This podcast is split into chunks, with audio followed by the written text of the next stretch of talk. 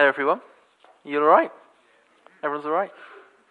Well, if you'd like to keep your Bible open in front of you, uh, we'll think about these verses together. I'd like to think about it twice over uh, from the perspective of Jesus and these as formative experiences for Jesus. But then just thinking about what it means for us. Uh, and you've heard it said that Jesus is our example. And I think one of the amazing things about this passage is it shows you what was so key to Jesus in terms of him discerning his identity, knowing who he was, and also knowing how he was empowered to do the stuff that God called him to do. And likewise for us, it's important that we know who we are, we know who our God is, and that we likewise are empowered to do the things that God has called us uniquely to do. And there's a lot in this passage that can help us with that. So, when all the people were being baptized, Jesus was baptized too. This was the beginning of Jesus' public ministry. He was about 30 years old.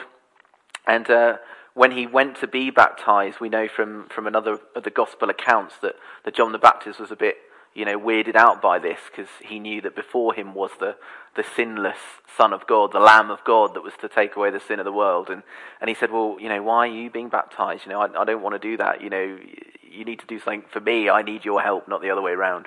And Jesus used this phrase. He said, it's, it's right to do it, to fulfill all righteousness. And the thing that we, we can look at there uh, is that, as was the case um, then, now when we have baptisms down at Cooper and Jordan's school, they're, they're total immersion baptisms where you go under the water completely and come back up. And that water baptism was a symbol of Jesus' death on the cross to fulfill all righteousness. When Jesus died on the cross, he was dead, he went to the grave, three days, he rose again from the dead, conquered death itself. And that picture of him going down into the water is a picture of his death and then coming back up to new life. And so that was the, the picture, really, of the work of redemption, the work of him saving you and me, that Jesus was going to die for our sins, be raised to life. And so that picture was so important. So Jesus was baptized, and we read about what happened that day when he was baptized. It says that he was praying, which is interesting, the Son of God praying. Like you and I, Jesus was dependent on the Father. He came like one of us, and we'll be thinking about that quite a lot over the next few minutes. That Jesus was like us. He was the Son of God, but he came as a human being, fully God and fully a human man. And actually, like us, he was dependent on the Father. He, he needed to pray to the Father. He asked the Father to help him with the things that he needed. He needed the Father to give him direction in life. So he was praying. And it says that as he prayed, you can see that in, in verse 22, that the heaven was opened and the Holy Spirit descended on him in bodily form like a dove. Jesus was filled with the Holy Spirit. The Holy Spirit who empowered his ministry filled him. And it says that at the same time a voice came from heaven You are my Son, whom I love. With you I'm well pleased. Jesus, like us, was totally dependent on the Father, totally dependent on the empowering of the Holy Spirit. And like us, it made such a difference for Jesus to know that he was a loved child of God, that God the Father loved him, that he was pleased with him, that he had good plans for him. And Jesus, when he heard these words from the Father, You are my Son, whom I love, with you I'm well pleased, there was a couple of things going on here. Jesus was and is the unique Son of God. And it's interesting that in this statement, there are a couple of verses from the Old Testament that spoke of uh, a figure, or, or, you know, if you didn't know better, you might think it was different figures uh, that were going to come forth and, and have a significant role. And when God the Father spoke this over Jesus, it was a bringing together of those, uh, those roles, those figures uh, from the Old Testament. Uh, and it was like God saying, This is Jesus. So if you, if you read Psalm 2, it's known as a messianic psalm. It was a psalm that would speak about God's king, this chosen Messiah. And in verse 7 of Psalm 2, I'll read it for you, you don't have to go there. Um, it says this I will proclaim the decree of the Lord. He said to me, You are my son.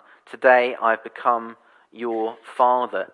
Very similar wording. And it was like God was saying, This promised Messiah from Scripture, this promised king that's going to come and rule with my justice and my love. That was Jesus. But likewise, another kind of figure that we see in the Old Testament, a promised figure, was the servant that we read about in Isaiah. Isaiah spoke about this servant of the Lord, this servant of the Lord that far from being this kind of kingly kind of figure that would like rule with a rod of iron, who would like, you know, crush the nations and bring his justice and all that. This servant that we read about in Isaiah was this broken figure, this almost worm like person who would go through uh, some horrendous thing that we read about. He would be disfigured in it. He would, he would be like an atoning sacrifice for the people. He would be afflicted for the sake of the people. And again, that verse, uh, you are my son, in whom I am well pleased. We read it in also Mark 1:11, uh, where it says, "This is my son, in whom I am well pleased." Sounds a bit like this, doesn't it? Isaiah 42, verse 1, speaking of the servant of the Lord. Here is my servant, whom I uphold, my chosen one, in whom I delight. I will put my spirit on him, and he will bring justice to the nations. My chosen one, in whom I delight. Sounds a bit like my son, in whom I am well pleased.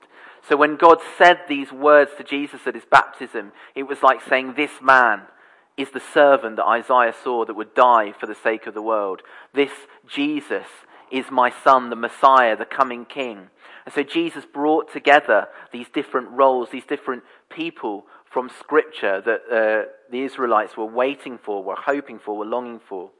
But it wasn't just about Jesus' identity and affirming uh, in the sight of others his unique role, the uniqueness of him being the Son of God.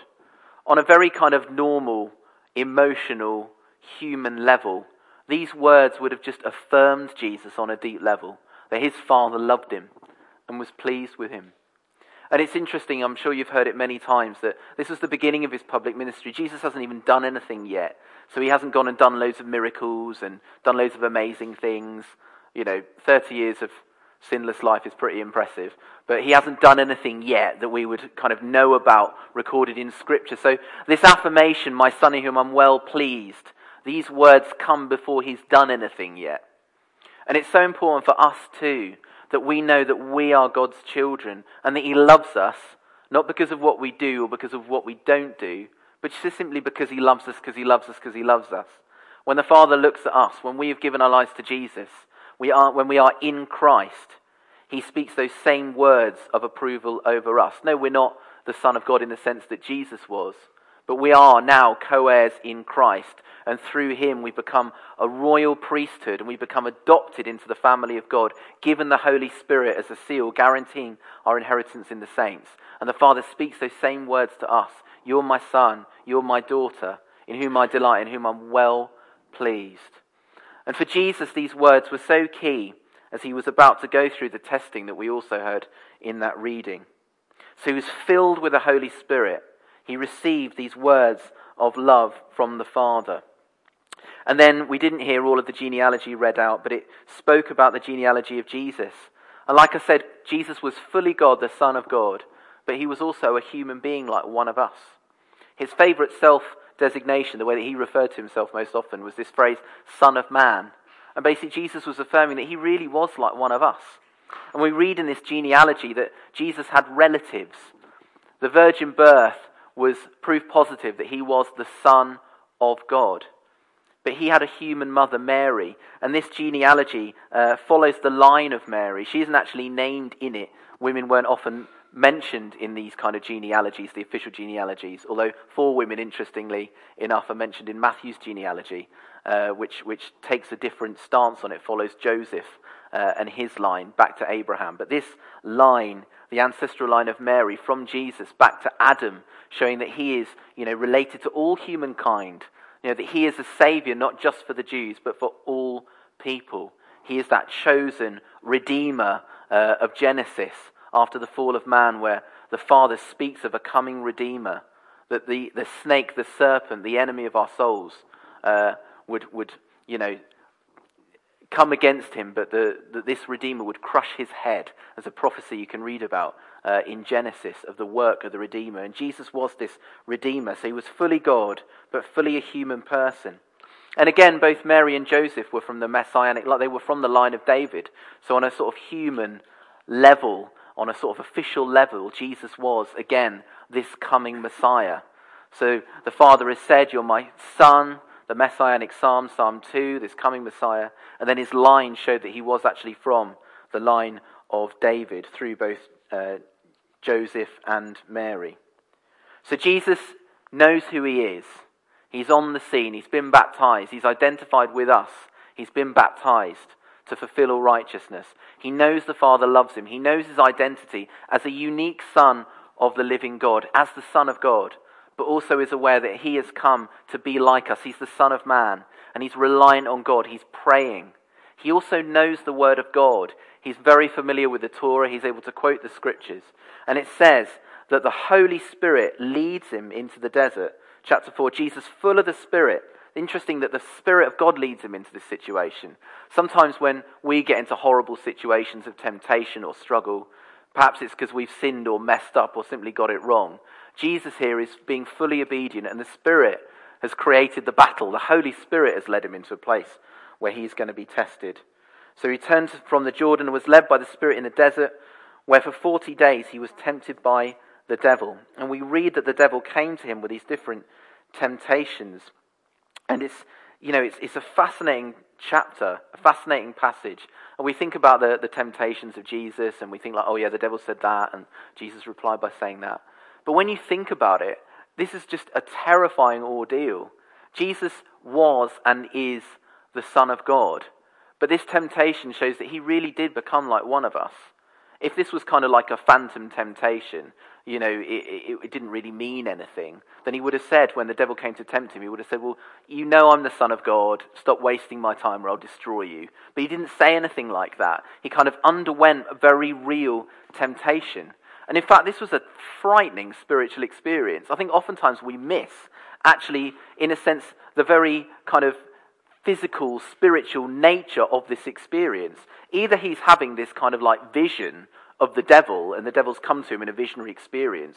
Or even as Paul says, where Paul talks about revelatory encounters, he says, whether in the body or out of the body, I don't know. It could be that Jesus' body was literally translated, transported to the top of the temple. I mean, when you read it, it talks about the devil basically just taking him around, tempting him in different places. You know, it says that the devil took him to the top of the temple. I mean, what did that look like? Was that a vision? Did Jesus' body literally just get taken to the top of a temple? It's a terrifying thing. It's the sort of thing you, you read about when you, you hear of testimonies of people that have come out of satanic covens and they've gone into places of such deep darkness and the uh, incredible testimonies God has delivered them. Again, when we learn that Jesus was tempted in every way and we can, he can identify with us in every way, this is good news for anyone that's ever been to really dark places. This is as dark as it gets. And Jesus has gone through this and he's overcome, which means that if you've ever had, you know, the world's worst nightmare, if you've ever had something which is so dark and unholy that it just terrified you, Jesus has been to darker places and he has overcome. He's gone ahead of us. So this was a time where Jesus, you know, really went through the wringer. But afterwards, and I won't speak about it because it's what you'll do next week, he really did launch then into public ministry, in a ministry of signs and wonders, miracles breaking out wherever he went. And so we see that this was really a formative experience for Jesus. Jesus knew the Father's love. He knew his identity in the Father's love. He was filled with the Holy Spirit, and then he went through testing where he was, like us, dependent on certain resources to keep going and win. Jesus had prayer, he had the Father's love, he was filled with the Spirit, and he knew the Bible. And so when the devil was tempting him, it's like this was his armory, like a boxer. He had prayer. He knew the Father's love. He knew who he was. He was filled with the Spirit and he quoted the Word of God. And through that, he grew, as it were. I know we're talking about Jesus, but it was like he grew up into maturity. I mean, he was already a mature Son of God. I mean, just, you know, a throwaway comment. It's interesting that when we read here about Jesus, Again, the Greek, when it speaks of Jesus, when the Father's saying, You are my Son in whom I'm well, in whom I'm well pleased, my Son in whom I love. The Greek there speaks of a mature son. The word is huios, which means mature. There's another word for in the New Testament which is teknon, which means infantile. So sometimes when we read about being God's children, it might be the infantile word that you are little children of God. Jesus is referred to here as a mature son. This is my mature son in whom I'm well pleased. And yet, even Jesus, this mature son, needed to go through this testing time to be honed in the knowledge of who he was, growing in his confidence as the Son of God, as the Messiah, as the Son of Man, growing in, in, in, in, in a sense, fighting with the opposition, so that when he came out into the ministry that God had called him to, you know, he was able to move in that. And that's why I get on then to looking at this passage then for us. Because these formative experiences of Jesus are formative for us. We likewise have a call on our lives. We're not, you know, God hasn't called us to die on the cross for the sins of the world, but He has called you to do something. And likewise, as it was for Jesus, it is for each one of us. If we're going to do the work God has given us to do, we need to know the Father's love. We need to know our identity, that He looks at you in Jesus and says, You're my beloved son, you're my beloved daughter. And that is so anchored in our soul that in our moment of trial, in the battle, we don't suddenly kind of fall because we don't really know that we know that we know that we know that God loves us and we're His child. It's so key we know that.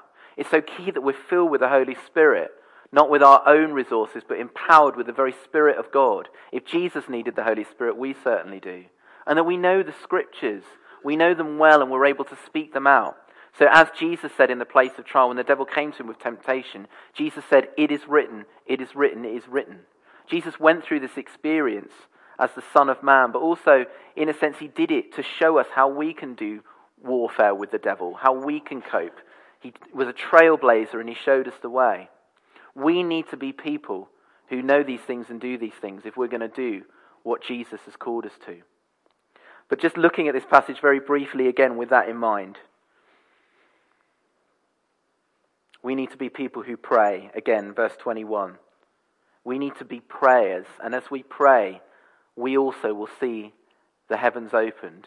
When we pray, we will receive the gift of the Holy Spirit. Jesus said, Your Father in heaven is a giver of good gifts.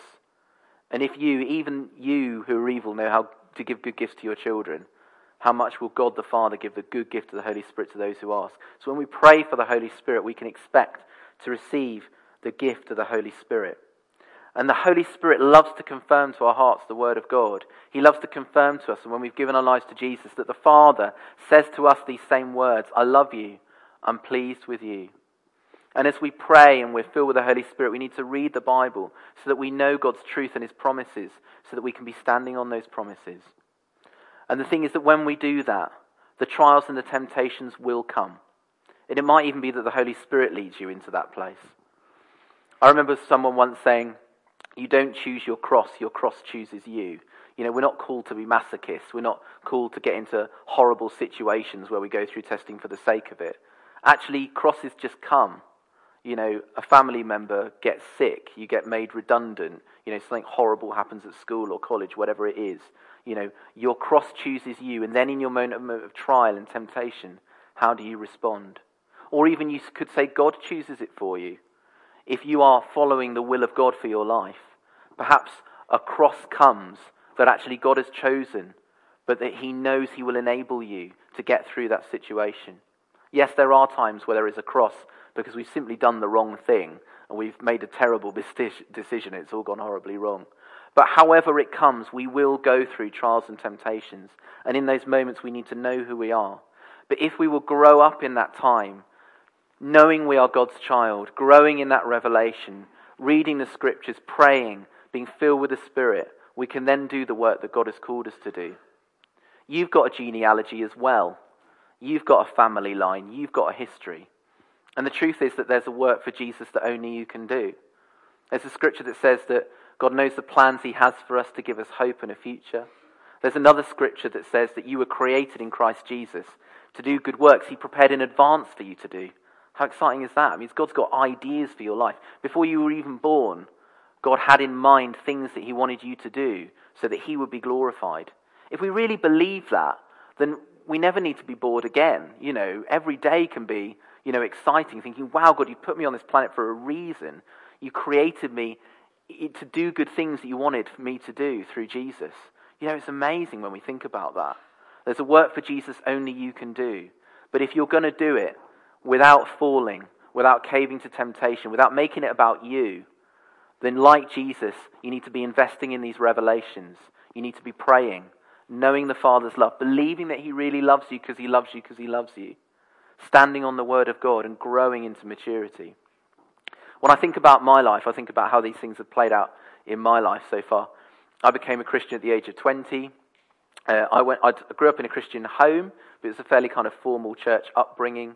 Uh, so I, I, believed in God, but I wasn't a born again Christian. And, uh, and I went off to university at the height of kind of affluence. Um, I've heard now, I, I, someone told me the other day about 50% of nightclubs have shut down. I can't even get my head around that. Because when I was at university, it was like all anyone did. So I, am like wondering what people even do now. Uh, but I think it's a really good thing. It's a really good thing. Because, uh, you know, when I remember going to nightclubs and just, it was just, I don't know, when I look back on it, it just seems really, really sad. Uh, but I remember going to uni, and again, it was the height of affluence. I had money in my pocket, and I did a bit of a prodigal son. You know, I went to uni, yeah, to get a degree, but my principal reason for going was just basically to have a laugh and be a bit of an idiot. And in the midst of my having a laugh and being an idiot, I got very ill and had to pull out of university. So I had to take a year up from university, came back home. And in that year, where I was basically kind of ill because of the things that I'd done, I had a permanent migraine. I remember crying out to God and saying, God, you know, I know you're real. My family all believe in you. Uh, please help me, please. And, uh, you know, even with fairly dubious motives, I wanted to be well so I could go back to uni and carry on being an idiot. Um, God met me. He really did meet me and He healed me and He set me free. And it was just incredible. But not long after that, I remember going to a church service and I had a, a, an experience not dissimilar to this in a sense. I'm not saying I'm the Son of God, but you know, I, that experience of being filled with the Holy Spirit.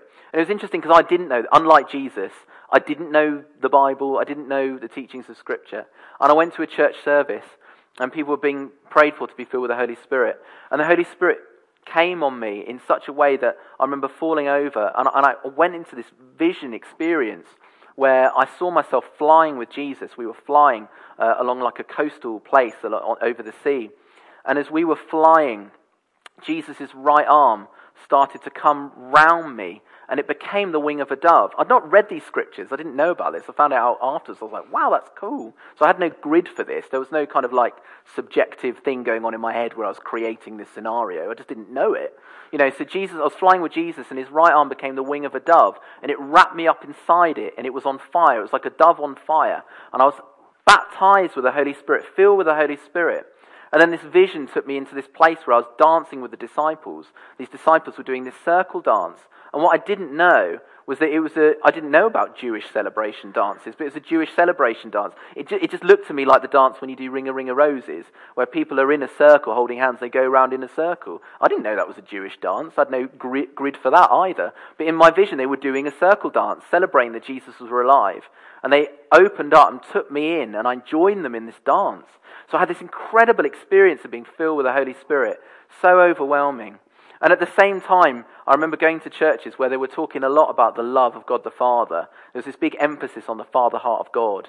And I remember just people praying for me and just being overwhelmed when God just broke into my, my life, into my heart, and just showed me how much He loved me. And I remember just weeping and sobbing on various people's shoulders in prayer ministry where I'd just go up for prayer and I'd just be like, I'd have like bogies everywhere. And I'd just like, and just, and it all looked very messy, but it was basically my heart being undone uh, because we don't have a defense for love. We have a defense for many things, but love exposes us. We don't have a defense for it. And when God shows us his love, it just undoes you, it just wrecks you. And I had this love of the Father, and the Father saying to me, Mark, you're my son, and I love you, and with you I'm well pleased. And then I did get into praying, and I did get into reading the scriptures. And to cut a long story a bit shorter, um, you know, I then eventually went off to Bible college and they did a curacy in the Church of England. Curacy is like an apprenticeship in being a vicar, basically. You kind of follow another vicar around. So Chris has been doing it, and um, so I, didn't, realize I had a curate in front of me. I'll kind of think about what I'm saying before I say it now. Um, and uh, so it's a bit like an apprenticeship in being a vicar. And um, that became, in a sense, my trial time. I had a very odd experience of being a curate. Actually, being a curate in the church was quite good. I liked leading and preaching and things. But I had these experiences. Again, I didn't choose my cross, my cross chose me. Uh, but I got to choose how I responded to it. When I moved into my curate's house, I kept smelling gas everywhere. uh, there was a gas leak that no one else knew about. I kept smelling it. It made me quite insecure. But eventually I called someone out and they said, yeah, there's a gas leak under your house. So they, they had to seal off this gas pipe under the house and re-pipe all around the house. It was a bit of an eyesore. Not long afterwards, I kept smelling gas again. Uh, and they came out again, and this time the gas meter was leaking, so they changed the gas meter. Not long after that, I had a friend who moved in with me, a mate who was a bit of a hippie. His dad was literally like a hippie, lived in a caravan. And he didn't have a lot of respect for staff. He's a, he's a great guy. He was actually at my came to my wedding. Um, but he, he just didn't do things. And not long after he moved in, uh, I went into the kitchen and he just lit a gas ring. But um, he put on a gas ring but not lit it. So just gas just seeping into the house. The whole place reeked of gas. He turned on a gas ring, not lit it, and then just left the house.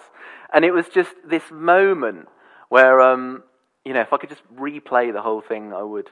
Um, I just decided in that moment I wasn't safe. And I decided in that moment that irrational things happen. And basically, from that day forward, I began uh, a perverse love affair with obsessive compulsive thinking and behavior, whereby suddenly I couldn't take anything for granted anymore because irrational things happen. You can't just trust a tap is off because irrational things happen, so someone could have left a tap on. Uh, and actually, this same friend as well. There was a time where he'd, he'd, left the shower on and left, gone into his room, and the, the hose had fallen on the floor in the bathroom, so water's literally coming through the ceiling into the kitchen. So it's like there's water coming through the ceiling. So, and it got to a stage where I just wouldn't trust that it'd have turned things off. So he'd go to bed at like midnight, and I'd be at bed, going to bed every night at like one in the morning, so I'd be checking everything after him. And it got to the stage where, if any, I don't know if this speaks to any of you. Um, when you get into this whole obsessive thing, you stop believing yourself even. You check it and you don't believe what you check, so you check again. And it just spirals, it just grows. And I'm sure the devil was there lying to me, telling me I wasn't safe, making me afraid. Uh, and actually, I said to my mate after a while, I was like, I said, Joe, I'm a mess. You need to leave. You need to move out so I can get my life back together. I don't think I can do it while you're still living here, mate. So he had to, you know, leave. Um, but it was, it was, it, it's fine. He got married, had a lovely, you know, he's doing well. But it was just such a distressing time. And even today, I still struggle. Even today, I have sleepless nights where I don't, as the scripture says, take captive every thought to the obedience of Christ. I let anxiety have a foothold. And sometimes it can take over me for an hour or a couple of hours or an evening. But it's nothing like it was when I was in Salisbury. And I had to fight I had to fight. You know, I talk about spiritual experiences like the, the dove thing and the wing, but, you know, I'm not talking about Christian hype. I'm talking about stuff that you need to get through this life and to do the stuff God's calling you to. God knew that He had call on my life, and He knew I needed and experienced the Holy Spirit. And when I had that experience and I, and I, committed myself to being a person of the Spirit that was daily asking for the Holy Spirit to fill me, as I invested in that revelation that the Father loved me, as I tried to get into the Scriptures and be a person of prayer, those things got me through my curacy. You know, I'd have so many nights where I just literally wouldn't sleep, and I'd just be like turning up to lead services, having had like an hour's sleep because I've been uh, checking stuff till like five in the morning or something. And you know, that was my testing time, and it certainly wasn't fun. And I'm so glad that I'm beyond it now. But one of the things where I am now is that I have such a compassion for people and I know that I know that I know it's not about me. I have so little confidence in my own ability. You know, I know that I don't have the right words to say. I know that I can't do anything that, that is of any eternal value, that I need God. And sometimes when I look at people that have kind of not gone through anything and they're full of it and they've read the latest books and, you know, they're kind of, you know, if, you, if only we did this and this and we ought to do this and should do this and must do this and everyone's on a road to burnout, I kind of worry that eventually there's going to be a crash. Because the place where the Spirit flows is the place of humility when we know that we don't have it together, but God does, and that God uses jars of clay, and He uses broken people, but He's also a God that's really kind and likes to put Humpty Dumpty back together again. He's a God that doesn't leave us in brokenness, but He puts us back together. And if we will come through the trial place, the testing place, in the power of the Spirit, knowing that we know that we know that He loves us, then we are then in a place where we are contenders. We are positioned to do the thing that God has called us to do. What has God called you to do? Why are you here? I don't know your genealogy, I don't know your family line, but I know God's placed you here to know Him eternally. But even before you go to be with Him in heaven forever, there's a work for Jesus that only you can do. At the moment, And, I'm not saying I'm going to stop in the next five minutes. At the moment, I'm a vicar in the Church of England, but I feel called to be a minister of the gospel. I feel called to share God's heart and the message of salvation through Jesus Christ with as many people as I can. And to be that person and to do that role, I've had to come through a pace of testing and trial. So I don't make it about me so I'm not tempted to make it about me and crash and burn. I'm, sorry, I'm sure I'll make many, many mistakes. And one of the infuriating thing about the testing thing is it happens over and over again. You might have a season of this, the season of the wilderness, but let's not forget Jesus has still got Gethsemane coming. So, you know, there are, there are seasons, like an onion where you get unraveled. There's different bits of pride that God wants to deal with, different insecurities he wants to deal with. But actually, if we will commit to a life of knowing the Father's love, of being filled with the Holy Spirit, knowing that we can't do it in our own strength, of getting to grips with the Word of God and standing on the Word of God, then God will bring us through trial into the amazing place of the next sermon next week, which is public ministry. It's doing the stuff God has called you to do. And when you get to that place, when you're doing the stuff, you remember when God was with you in the wilderness, when you were looking at the mirror at five in the morning, wondering how you're going to ne- go through the next day. You know that Jesus was with you, looking in that mirror with you and that knowledge of his compassion and his love and his mercy for you, you take that then into the public ministry place. You take that with you. You take your victories. You take your knowledge of the compassion of God into the thing that God has called you to do. And the devil is absolutely terrified of it.